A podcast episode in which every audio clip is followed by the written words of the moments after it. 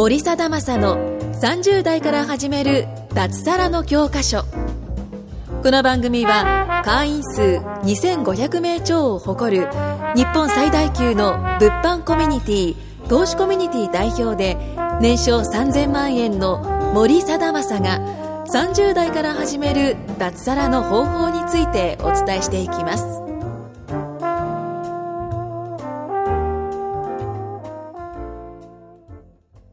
森貞正の、えー、30代から始める脱サラの教科書、第、もうわかんない名です。はい。37か8ぐらいです。はいはい。始めたいと思います。お願いします。お願いします。で、今回もね、マンツーな感じで、えーっと、まあ、じゅんさんとちょっと撮っていきたいんですけど、はい。ちょっと何の話取ろうかっていうところをね、えー、さっきお話ししてたんですけど、なんかその適材適所ってあるよね、みたいな話になったんで、ちょっとその話をしたいと思います。あのーなんか、こう、事業やってて、僕もそのパ、今ね、パートナーで200人ぐらい、で、塾生で言ったら4000人ぐらいいるんですけど、そそりゃそんな人数いたらいろんな人いるっすよ。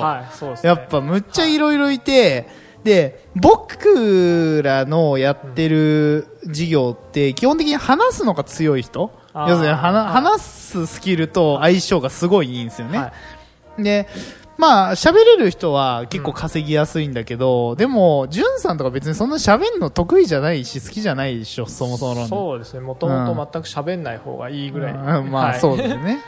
でも別にね、あの話すの得意な人より稼げてたりとか、やっぱりその、その子たちができないこともしてるわけで、はい。あの人間その、配置じゃないですけど、その適材適所っていうのがすごい重要かなっていうのは僕は思ってて、あのな何にでも適性って大事だと思うんですよね。はい。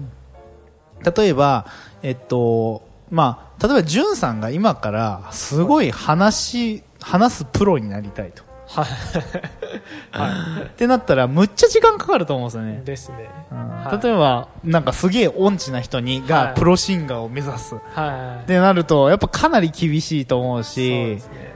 でも例えば、その、プロシンガー目指す子の、その、まあ、音音痴、あーじゃなくて、なん、なんだろうな、音、音痴なんだけど、なんなんだろう、例えば、ボードゲームとかは超強いから、将棋のプロになるとか、あなんかそういうなんだったら、まあ、適性があるから、はい長所伸ばした方がいいですよね、やっぱあ。ね。そうですね。うん。はでなんか僕も見ててね、その、なんか自分の適性と違うこと、はいその、を目指すと、やっぱ時間がかかるし、なかなか成果出ないし、やっぱ厳しいと思うんですよ。うん。うん。まあ、わかりやすいのは、すごい、こう、感情的な人が投資をやると爆死するとか、ああ、はわかりやすいですよね。はいなんかちょっと今日ムカついたとか、熱くなったとか、なんかそういうなんで、お金を溶かしたりとか、うーんと、あーあとはなんだろうな、やっぱ話すスキルとか、こう、あ、ファッションとか全然興味ないのに、こう、見られる仕事をすると、やっぱなかなかこう、せん感覚がつかめなくて苦労するとかいうのはやっぱよくあるですね。あ、なるほど。うん。で、まあ皆さんにはそのどん自分がどんな強みとかどういうことが好きだとかあのーいうのをやっぱりちょっと意識する方がいいかなと思っててそれによってやることって変わると思うんですよね。そうですね。特に森さんとかってかなりその人員配置結構きっちりしてて、それもドンピシャのとここに適適材適所に入れていくじゃないですか。結構当てるじゃないですか。私とかだったらもう完全に物販専属とか。まだね。だからそこの、なんだろう、そのスキルっていうのが、その能力がすごい高いなっていうのを思ってて。うん。なんだその人の性格をよく知ってるからじゃないですか。ああ。まあその分やっぱ関わってるっていうあーまあ感じ関わってる。そうそうそうなんか多分あんまり分かってなかったら、はい。例えばそのまあまあこれはまあ言っていいのかどうかよく分かんないんだけどその企業とかでもなんか全然喋れない子がなんか営業にポンってね入っててね、はい人事担当何考えてんのみたいなパパターンとかあると思うんですよ現実ね。ありますありますで逆に言うと、結構喋れてコミュニケーション能力高い子がはい。事務方に行ってたりとか、あーありますね、うん。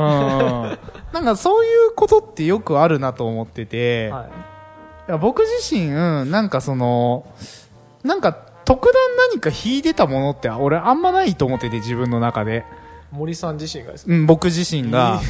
いや、なんか僕より営業できる子はいっぱいいるし、僕より集客力強い子はいっぱいいるし、はいなんか物販僕よりリサーチだったりとか、なんか仕組み作るのうまいこと、なんかいっぱいいるから、はなんかその、1点で言ったら、僕はそんな大して何も伸ばしてないっていうか、総合力勝負だと思ってるから、いはい。何でもできそうなイメージね。あ、まあ、なんでも、まあ、なんでもできる方だと思うんだけど、でも、多分、その、高得点が80点だったとしたら、アベレージで60点取っていった方がいいなっていう考え方あーオールマイティです。そうそうそうそう。で、総合的には一番高いみたいなのが理想形かなって思ってて。ああなるほどですだから、まあ、何でも結構詳しいし、何でもまあ、できるって思われがちだとは思うんだけど、うーん。なんだろう、やっぱ僕は、あじゃあ逆に言うと、僕みたいにできる子の方が少ないって思ってるっす。ああそうですね私とかは絶対できないです。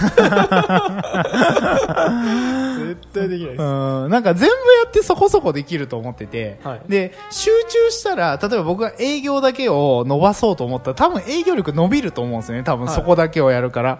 でもそこだけをやっても、なんか本当に僕より強い営業マンなんていっぱいいるから、はい。そこを伸ばすよりも総合的に、うんと、まあ、平均点高めて総合力で勝つのが多分僕の強みだと思ってるんですよね。自己分析的に。うん。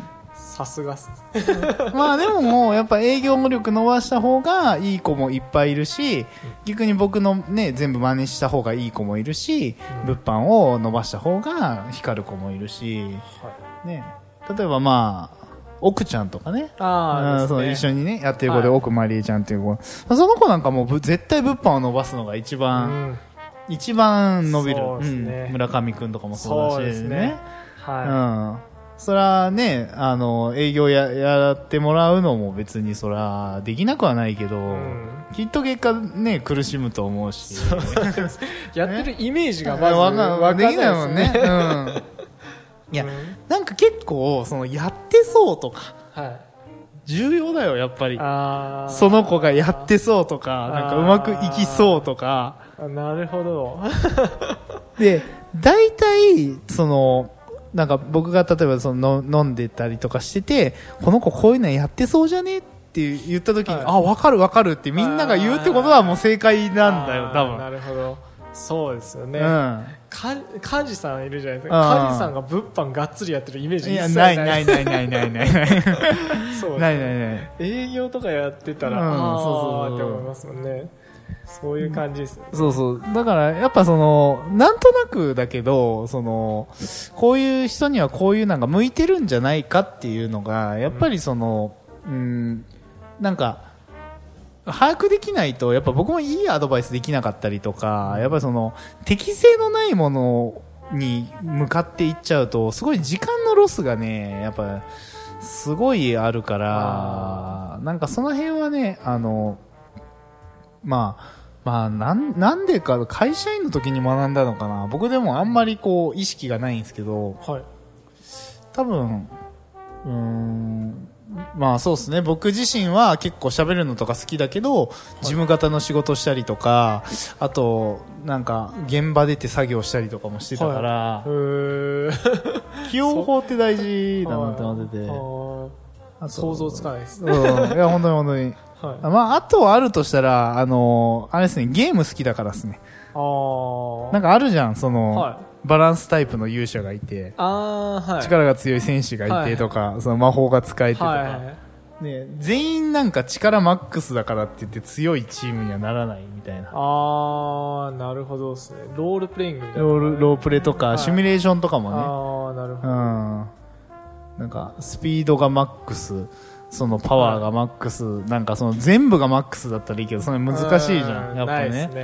ね。はいここ弱いところを補ったりとか、はい。特特化したものがあったりとかするから、はやっぱりこう、うまくいく。いなるほど。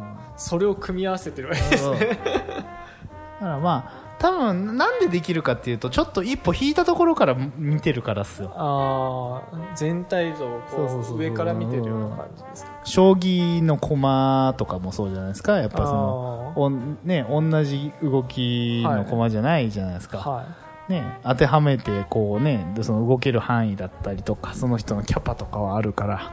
ああ結構けどすごいですね。それをもう人としてこう見ていってるわけですよね、うんまあ駒だとは思ってないけどね、は当然その特特殊能力があるんだよみんな。はい。輝くね、特殊能力が。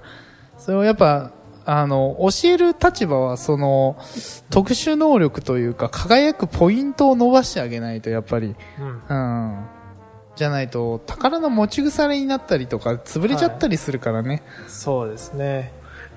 それはわかる気がしますねなんか。ちょっと。うん。なんあその配置とか見極める力ってなかなかなかなかできないと思うんですよね、なんか難しいと思うんですよ。そのねあのいけるかいけないかとかその人のこうね特徴というか真面目そうだからコツコツすることをとかねやっぱそういうのもね見極めてあげないとね。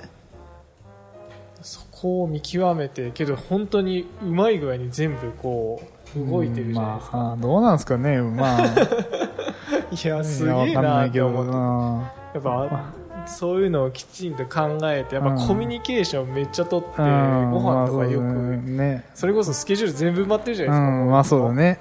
だからそこがすごいなってやっぱそういうところだろうなって思いながらいつも見てはいるんですけど。まあマネジメント能力って多分そのなんだろうな。別のスキルだと思うんですよ多分その例えば物販でリサーチするとか営業するとか、やっぱりその名プレイヤーが名監督になるわけじゃないのと一緒で。ですねこう管理したりとか育成したりとか、やっぱそういう適材適所で人を配人員配置したりとか、っていうのはやっぱりそのそれそそのそれ用の能力っていうか、はい。それ用のスキルだと思うから、い。なんか頭の中から切り離して考えてるって感じですね。自分がプレイヤーであるとかそういうのなるほど。は、あーすごい今しっくりきましたね、う んねだから僕がやっぱりそのプレイヤー的なことを今あんまやらないっていうのはまあそこもあるし、はい。うん。まあ、あ、あとね、一個ヒントをもらったことがあるとしたら、はい。僕のね、その昔の会社は、プレイングマネージャーだったんですよね。その上司が。はい。はい。要するに管理もするけど、プレイヤーではいはい。自分を営業するっていう。の、それがやっぱりね、見事にはまってなくて、管理がやっぱおろそかになるんですよ。はいなんか、部署の売り上げノルマがあって、はい。取りに行かないとダメじゃないですか。はい。でも教育、本当は僕とか、その同僚とかを教育して営業させるのがいいんだけどうん、決めらんないからやっぱり。離職率も高いし。はい、だから自分で取りに行っちゃうんですよね。はい。じゃあ自分で取りに行ったら管理ができなくなるかはら、い。しだ育たないし、あ運営うまくいかないーし、なるほど。そうそうそう。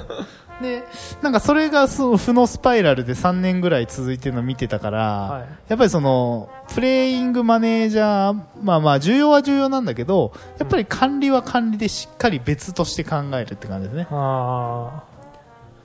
すごいわかる感じがします、はい、今営業しないもん、まあ営業しても、まあ営業楽しいから、まあ好きなんだけど、はい全部ね。僕物販も好きだし、正直。物販好きだし、営業も好きだし、だから全部やりたいんだけど、でもそれじゃねえなって思って割り切ってる感はあるですね。そうですね森さんはどちらかというとそのマネージャーとか管理してる感じの方がかなり強い、うんまあそうだよね。はいそういう感じだよね。はまあ、あの、まあ、プレイヤーでいたこともあるわけだから、まあ1年ぐらいは、まあ営業っていうところで言うとプレイヤーでやってたわけだから、そうねん。